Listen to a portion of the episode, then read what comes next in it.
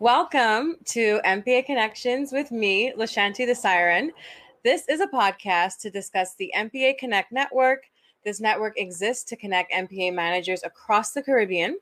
In this podcast, we will be interviewing managers from across the network to show how this initiative is meeting the real needs of managers by tapping into the wealth of real world experiences. Today, on this episode, we are speaking with MPA Connect coordinator Emma Doyle.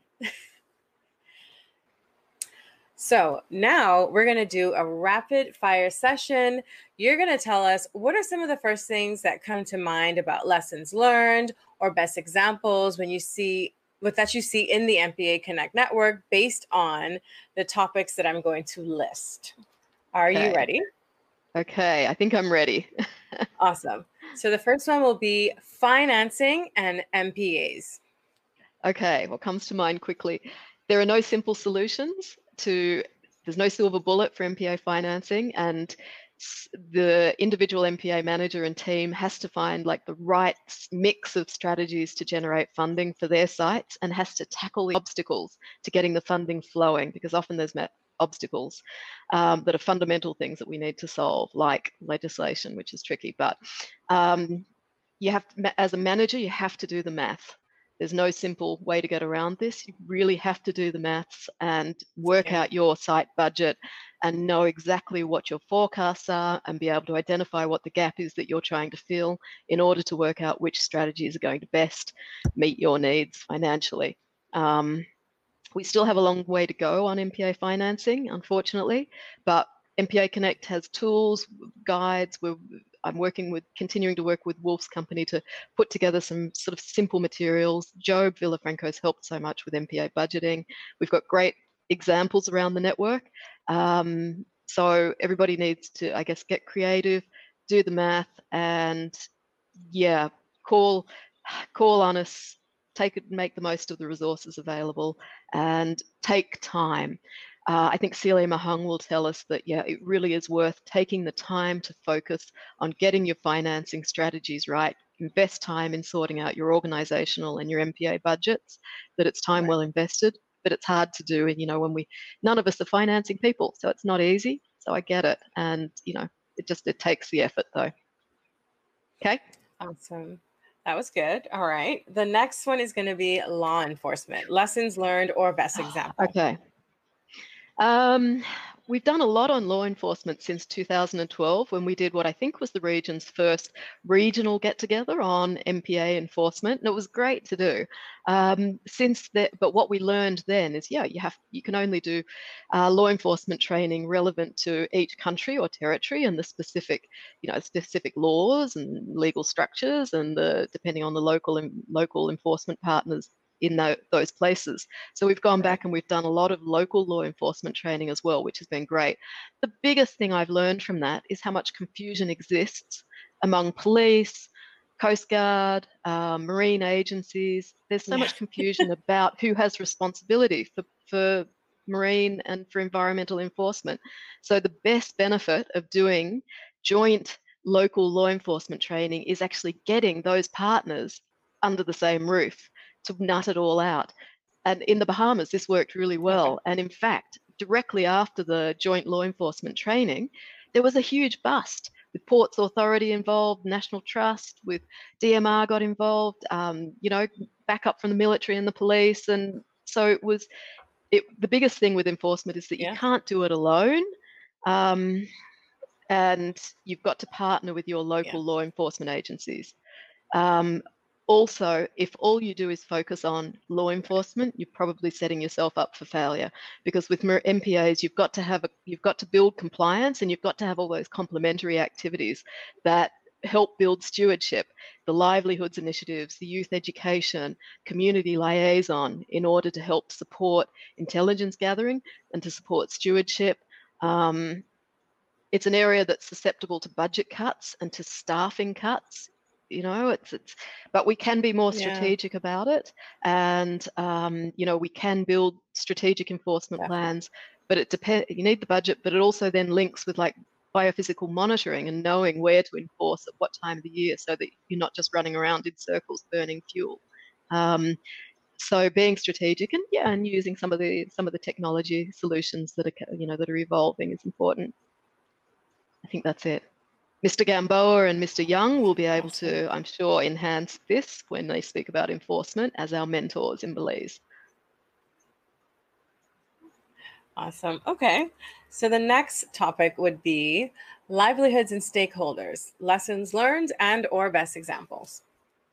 Yeah, we've so Mr. Ayuso um, at Belize Audubon Society works hand in hand with Mr. Shane Young, who leads the marine or marine management, marine operations, so that when they're doing um, their enforcement and compliance program, that community liaison is a key aspect of the work. Um, you know, the bar is constantly being raised for communications, and we saw this in the change between 2011 and 2017, that if anything, managers were more critical of their own performance um, and perhaps showed a drop in capacity in relation to communications rather than an increase over the years. Because I think the expectations of social media and online marketing and talking with stakeholders, you know, interacting with the press, those expectations only get greater and greater. Um, so, right. But but everything comes back to communications doesn't matter if I'm talking about financing or if we're working on enforcement or if we're working on monitoring, it all comes back to how do you communicate about it. So communications is just central to everything. Right. And it doesn't have to it doesn't have to cost a lot. You know, look at uh, if if everybody gives a follow to Roatan Marine Parks Instagram, you'll see that they're doing amazing things with their social media. And that doesn't have to cost a lot. And they had some technical assistance through MPA Connect to help with that. And again, it's not a it's not a really expensive area to work on when we compare it with some of the other things that we do. So you know, communications uh, is critical, and I I think maybe we could make greater use of SOCMON and our socioeconomic monitoring yeah. to help guide us in our communications activities. I feel like maybe the SOCMON angle, we use it to think about livelihoods and say we've used it to help guide and to target micro grants in support of livelihoods development and livelihoods diversification, supplemental livelihoods to fisheries. We've done good work, I think, on that in Belize and Honduras, and we've targeted it according to the, social, the SOCMON data. Mexico also targeted some work according to SOCMON. But when it comes to communications, perhaps we could be doing more to measure perceptions and to try and, you know, keep tweaking and tailoring tailoring our communications programs. Does hmm. that answer that? Yeah, definitely does. Which actually brings me to the next one monitoring. And that could either be the biophysical or the socioeconomic monitoring. Uh, so, yeah, biophysical probably comes first to mind, thinking about coral monitoring yeah. and thinking about MPA monitoring. And look, by this, we're, we're talking about having repeat structured observations, doing a baseline study once or having some foreign researchers come in and do a study in your MPA is not really monitoring. No, we right. need we mean that sort of repeat monitoring. And okay, it doesn't have to be every year. In some places we're doing the Grenadines is doing monitoring. AGRRA, if they can, every three to five years to get a read mm-hmm. on what's happening with coral uh, coverage, to get a read on what's happening with fish communities. And now often I find MPA managers will say, well, what should we be monitoring? Well, no, hold on. I'm not going to tell you what you should be monitoring. You tell me according to your management objectives and what you're trying to achieve and what you're according to the questions in your head about should I do something differently when I manage, well, then we work out what you should be monitoring, what you should be tracking. Right. So I would encourage kind of to spin things around and don't think about this what should I monitor, but what do I need to monitor? Because then mm-hmm if you have a question that about should I change the way we are managing something in this area or this species, or do we have an issue with people or visitors? You know, think about what the management question is and then design the monitoring around that. And then and right. then that repeat monitoring, track over time what's happening with it. And I mean, I could, you know, we can MPA Connect can link managers with other people who are doing monitoring and who know the reality because you know that can be an expensive area of your work probably enforcement is the mm-hmm. most expensive area of the work but monitoring can also be expensive and time consuming um, yeah. and to design according to what's practical. You know, what are other managers doing in the setting where we're resource poor? You know, how can you do cost effective monitoring? And it, it is a challenge for some of our locations that are remote. Um, and where weather is a factor, it's yeah, it's hard, and where there's competing priorities. I'm hearing that yeah. MPAs in the Caribbean are increasingly getting mm-hmm. approached at the moment by foreign researchers who want to work with them.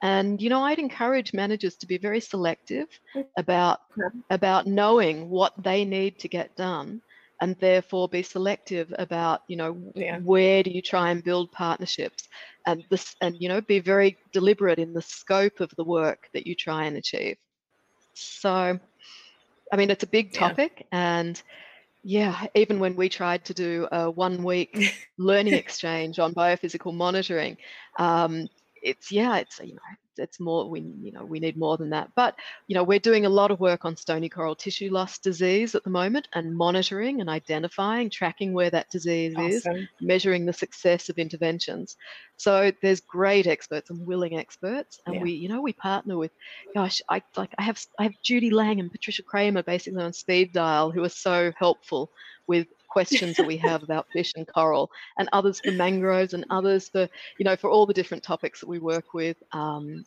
water quality monitoring is a big topic that we're going to be tackling coming up in the next year, um, and that's there's some great experience to share from Honduras with places like St. Vincent and the Grenadines. Nice hopefully when their volcano settles down and when you know they they serious you know when when they're yeah. able to again focus on on things like MPA management. You know, we hope that we can share experience because it's yeah. and it's not just about the monitoring, it's about what you do with it, the decisions you take and how you communicate it. Okay, but that's that's going long. Sorry, Lashanti. I can talk a lot if I have if I get the chance. No, but that but like you said, that's yeah, that's an extensive topic. So I didn't expect that one oh, to be oh. the fastest. And the Definitely. and the other thing, are we have a few more? Other, Oh. The other thing that's interesting with that topic, you know, with monitoring, there's some great examples in the region where community researchers are getting involved in monitoring. And it's so we've picked up a model from Tide Belize where they developed a community researcher program to number one, help when they needed extra people underwater.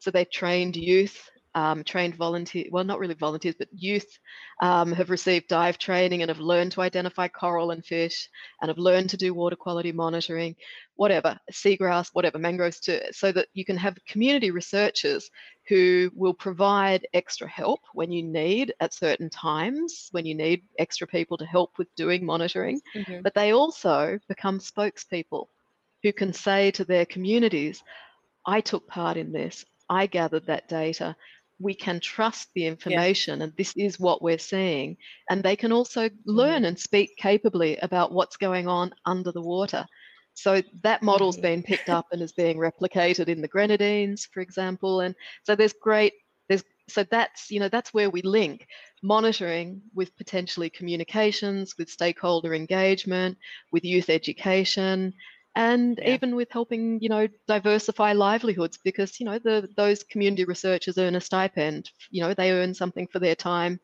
nice. spent helping yeah, yeah. sorry all these connections i love it even with the topics it is it's it's yeah. all these different aspects of management are so interconnected which is yeah. which is probably what makes it you know makes it challenging to get right you know I, mm-hmm. I i'm a great believer that we can do a fantastic job with MPA management.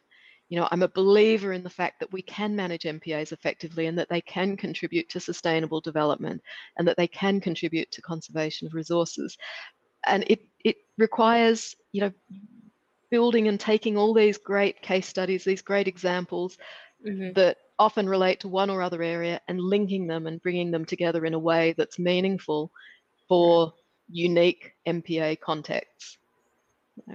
Definitely. Okay. Yeah, definitely for sure. Um, well, we do have a few more left in our rapid fire session. the next one being MPAs as a tool in fisheries management. Oof. So, you know, and that's, you know, in, in many cases, um, MPAs have been specifically designed as a tool for fisheries management. And mm-hmm.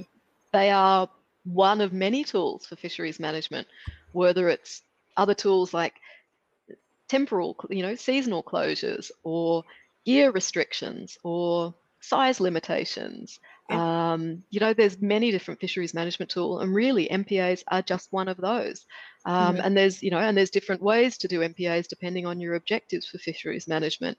Um, uh, so, look, I guess what we see in the Caribbean is that we do have many small MPAs that have been established for a variety of reasons.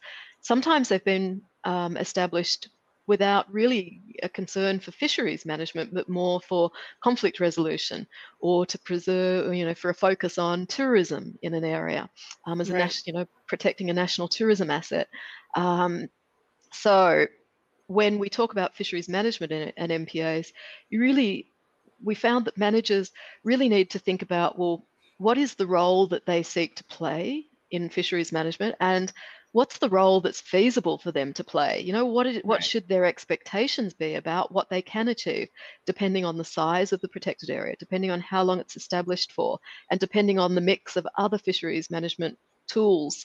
So it's yeah it's it's a really it's a big area. Um, we did a we did a a peer-to-peer learning exchange in Saba in 2018 on this topic, and it was great to delve into that. And now some of the speakers who I hope will be featured on this podcast will speak about it from you know those who have years of experience and who've worked also on implementing complementary tools like um, the Belizeans who've implemented um, managed access as a fisher licensing program, you know, mm-hmm. what they've learned um, and what Mrs. Miss Celia Mahung knows from years of working with fishers, uh, very much on the ground. Um, and then we might, I'm hoping we might hear from some of the younger members of the network who are really trying to connect, working hard to connect with local fishers, like um, Ayumi on Saba.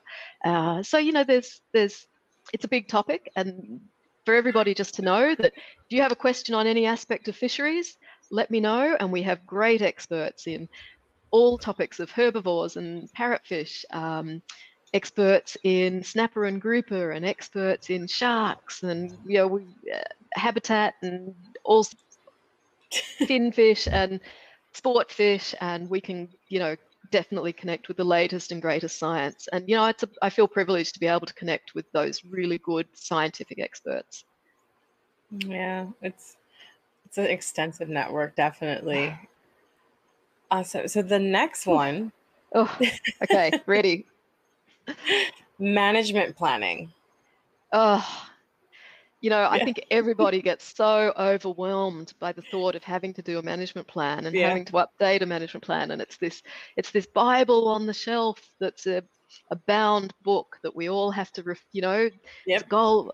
But in practice, it's interesting, you know, when I Pointe Sable Environmental Protection Area in St. Lucia in about 2014, 2015 wanted to update their management plan. They had an old plan, and I think I think it was Lloyd Gardner who's very well respected had worked on that, and now a number of years later, the the National Trust had resources to be able to operationalize the park and to protected area, to develop and to you know and to think also about additional aspects of the plan like communications and financing everything. So poor old Mr. Tulsie, who's the uh, the executive director at the trust.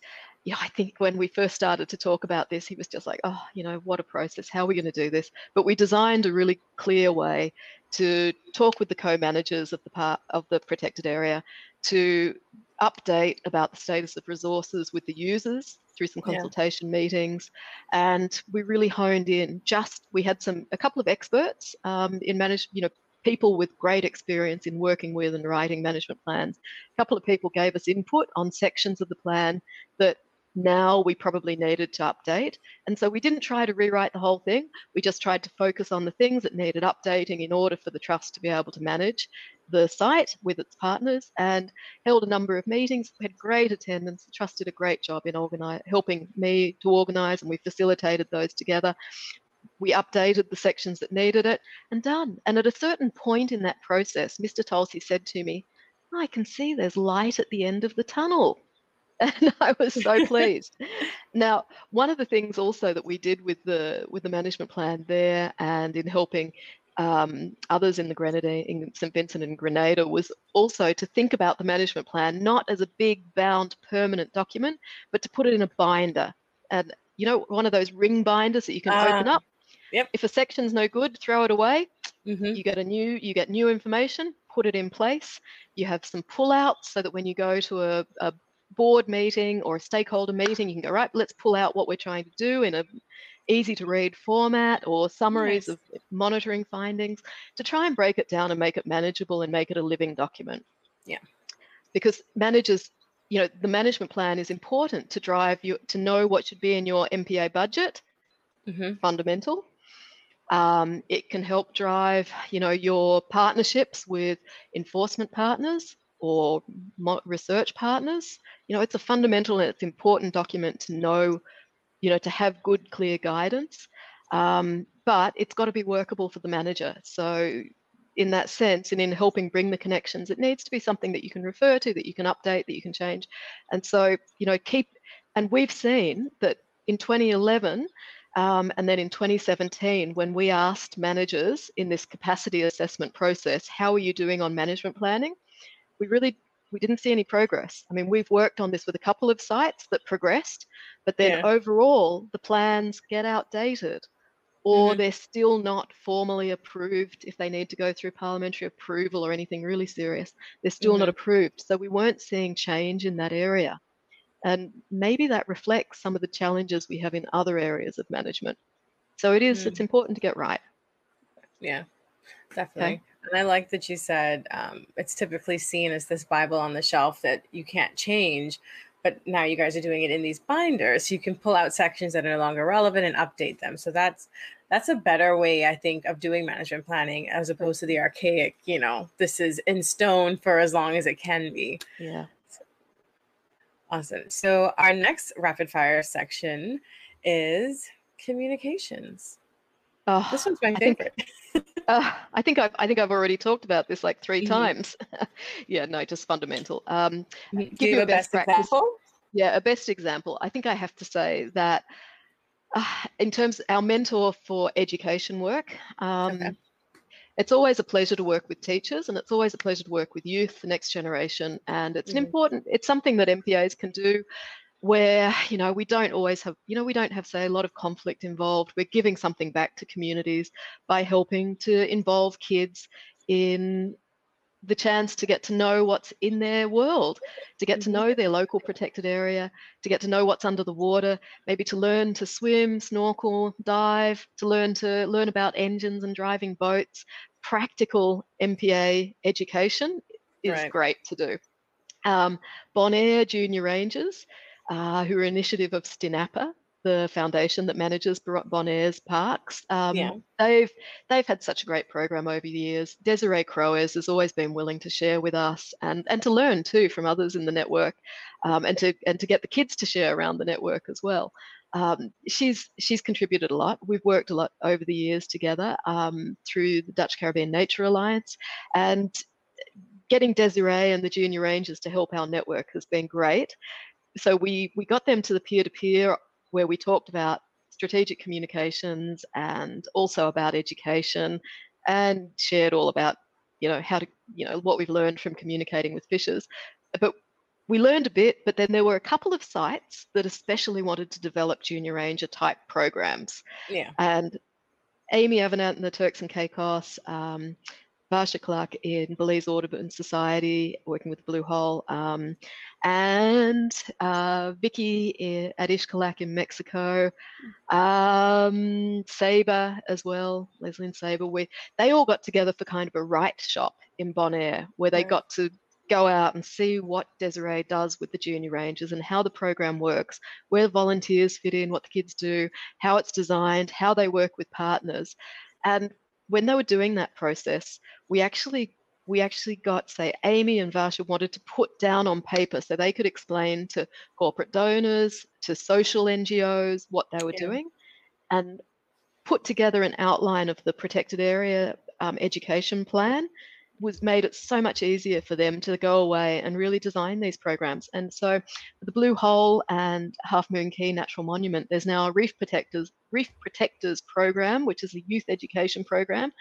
And kids are doing really, really well. And there's so much interest in that program.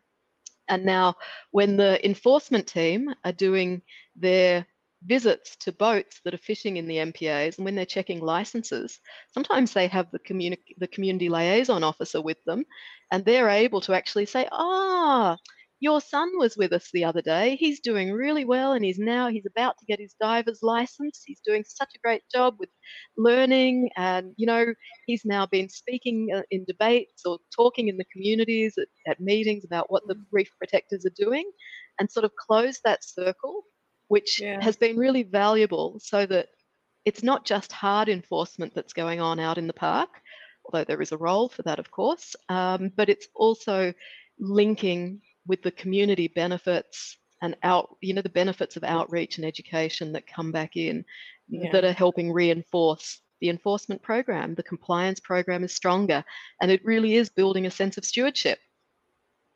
So others are adopting this Orisha, um, Orisha Joseph and the MPAs and the Grenadines have done great work on it. And so, yeah, eh, that education angle is always a pleasure to work on. Definitely. which makes me think, good. which makes me remember too, we also have World Heritage sites in our network and they're special hmm. places mm. that also have unique perspective on things. And yeah, yeah. and um, between the Belize, the Belize Barrier Reef and St. Lucia's um, um, Pitons Management Area, those are World Heritage areas with special special programs too. Sorry, awesome. I digress. No, it's not a problem. Our next topic is responding to disturbances. You know, like the sargassum and the coral disease, hurricanes, oh, etc. Yeah, yeah, and you know that's that's the topic that comes at the bottom when we look at the prior the the when we look at what managers are telling us about where do they most prioritized their mm-hmm. requests for capacity building, it's on the bottom. Nobody nominated yeah. it as a priority area when we pushed them to pick the top three. Um, yeah. And it's an area where there's quite uneven capacity. Uh, we we present the capacity findings in in maps that show you know where is there high or low capacity around the region, which helps us see you know where to target assistance, and it's pretty uneven. Um, you know, it's something responding to disturbances is something that requires action planning, really requires yeah. good multi agency, multi partner planning, which is hard to do. And it really only becomes a priority when the disaster happens. Happens. When there's yep. a hurricane, when the volcano blows up, when there's suddenly bleaching, when there's suddenly an oil spill or a grounding, you know, yeah. when that's when it's a problem. So, and you know, I kind of have to apologize to everybody this year and last the last two years you know, we're trying to work on important stuff for the MPAs and get projects done, but then we've had the coral disease appear.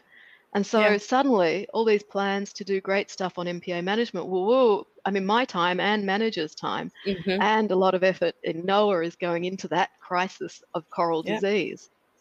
So it shoots know, straight up the priority list.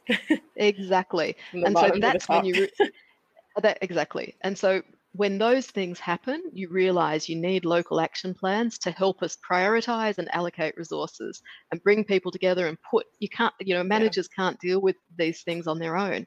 If it's cleaning up sargassum or it's treating mm-hmm. corals or monitoring corals, well, then you need to know who's going to go where and when and where do we put our effort. So it's yeah that's all i can say is we we do have some really great resources though on action planning for coral yeah. disease so please you know use those to you know as a starting point to to try and make life easier for managers to tailor things to what they need um, as an action plan at site level. Or we can share we also share other examples from florida from mexico wherever to to help managers see what they sh- what they could do in terms of local action planning. Um, so come to us for help mm-hmm. and resources on on those things. Um, gcfi and mpa connect both. Yeah. Yeah definitely Oof. So last but not least, oh, no, yeah, I know you made it through. Climate change, which of course has been a reoccurring theme for decades now. Yeah, and it's it's really, yeah. I mean, it's so it's it's such an external driver of many of the yeah. you know of issues that we face day to day and that our managers on the ground are having to deal with and yet it's you know it's one of those things that's really hard to make to do anything to mitigate. Um, we've done quite a bit of work on climate change adaptation for MPA managers, and there's there's a program called LEAP, Local Early Action Planning for Adaptation to Climate Change, which Megan Gombos, who originally helped with the original capacity assessment, she's she um, has helped us to tailor this kind of approach to consultation with stakeholders right. from the Pacific region to the Caribbean, and we tested it out in um, Mexico. No, sorry, we that one we tailored, we tested it out in the north and in the south of Belize with different fishing communities, and then we've also applied it in Carriacou in Grenada. And it's been a really good way to help managers think about adaptation and kind of have a, have a structure, to have an approach and a way to go to communities to start to talk about um, to talk about climate change adaptation. Now, there's, I guess, two things.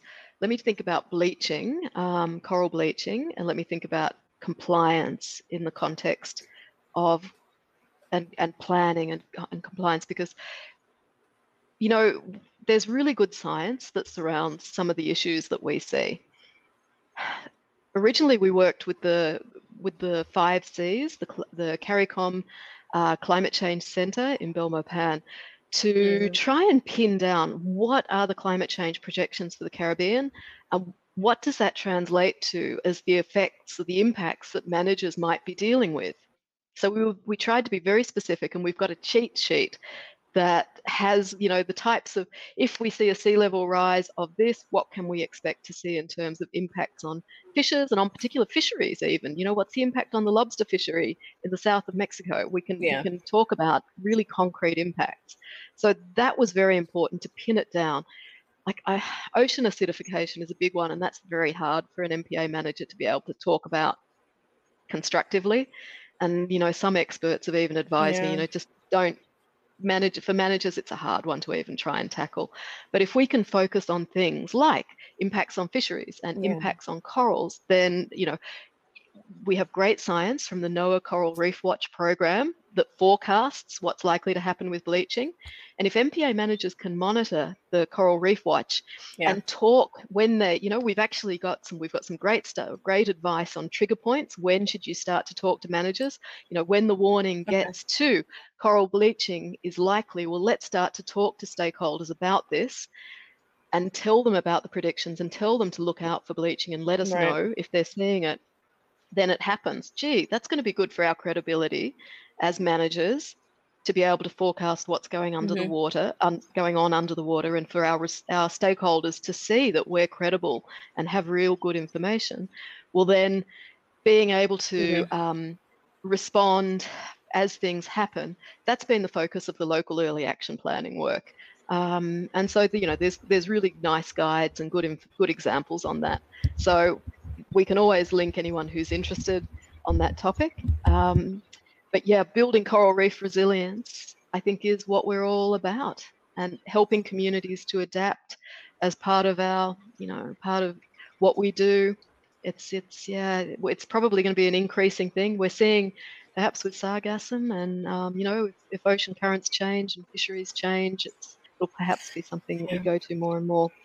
But um, as part of responding to disturbances, it's yeah, it's it's it's all up there as to thinking about action planning and sort of making it a priority for those sites where it's relevant. And it's not, you know, it's it's it's num when people can work on it, but right. certainly financing and enforcement and you know getting mm-hmm. monitoring data and dealing with fisheries management for our MPAs, those are featuring featuring higher but we have got we have got good resources yeah. and good partners when it comes to climate change and thinking resilience.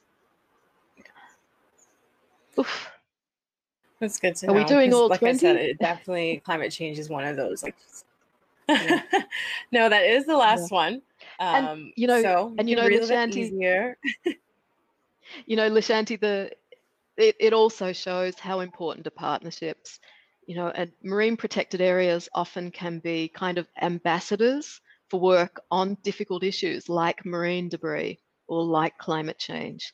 You know, so yeah. where the managers can be in touch with their focal points for international initiatives, that's really that's important. Um, you know, it, part of a part of the manager's time, you know, is, is inevitably involved in some of these bigger picture issues, but also working effectively with managers, with other agencies, and with other focal points who take a role nationally and regionally, and those is important. Mm, yeah, definitely. So, to sum up, are you feeling very optimistic about the prospects for MPAs in the Caribbean? I think I'm I probably because I've worked in this area for 10 years and in conservation and sustainable development for before that, I think I'm probably naturally an optimist, and I think you have to be an optimist. Um, I, I am a firm believer that there are really good experiences and examples, and there are really good people making progress on the ground. So it's a hard job and it's always under resourced, but I'm a I'm a firm believer that there's good work going on, and I'm fortunate I'm focused on sharing things that work and things that don't work, and um, I think that by coming together and by sharing those experiences, we can be optimistic um, about the future for MPAs, and we can be optimistic and we can be positive about the role that MPAs have to play nationally. And I think COVID, if anything, has shown that rangers are in the field, they can be relied upon to be out there, to be trying to protect resources. That MPA managers, even if they're facing austerity measures, they're doing everything they can to ensure that resources are managed well for future generations and that we don't lose hard fought gains that we've made in the past in establishing right. these areas and in managing them well. So I think there's a wealth of reasons to be positive about the prospect for MPAs in the Caribbean.